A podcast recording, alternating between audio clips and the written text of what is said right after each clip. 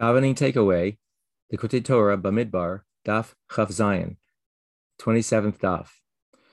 On this Daf, we find uh, a, reference to part of davening called Baruch She'amar.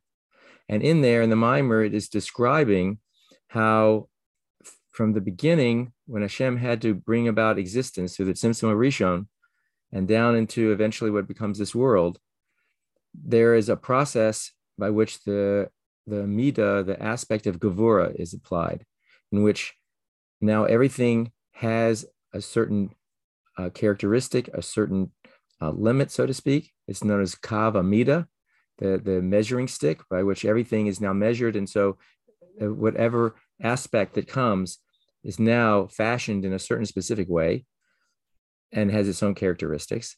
And that process then finds its way all the way down. The reason being that Hashem wants to have in this creation things that we can handle, things that we can deal with.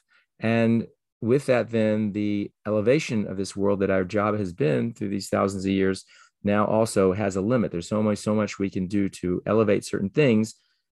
And then we need to apply again for something else to elevate that. And that's reflected, the Ma'amar um, mentions in the statement or the, the part of the uh, davening called Baruch She'amar, in which there are, after we say Baruch She'amar V'haya Ha'olam Baruch Hu, after that, there are exactly 10 Baruchs. Each Baruch, starting with Baruch Omer Esa, etc., there's 10 of them. And those correspond to the 10 sefiros.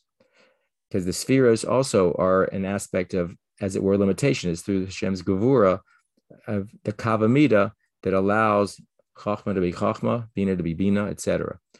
And through listing those 10, we're now, it's the process of recognition that, in fact, that is the, the case of how the world is.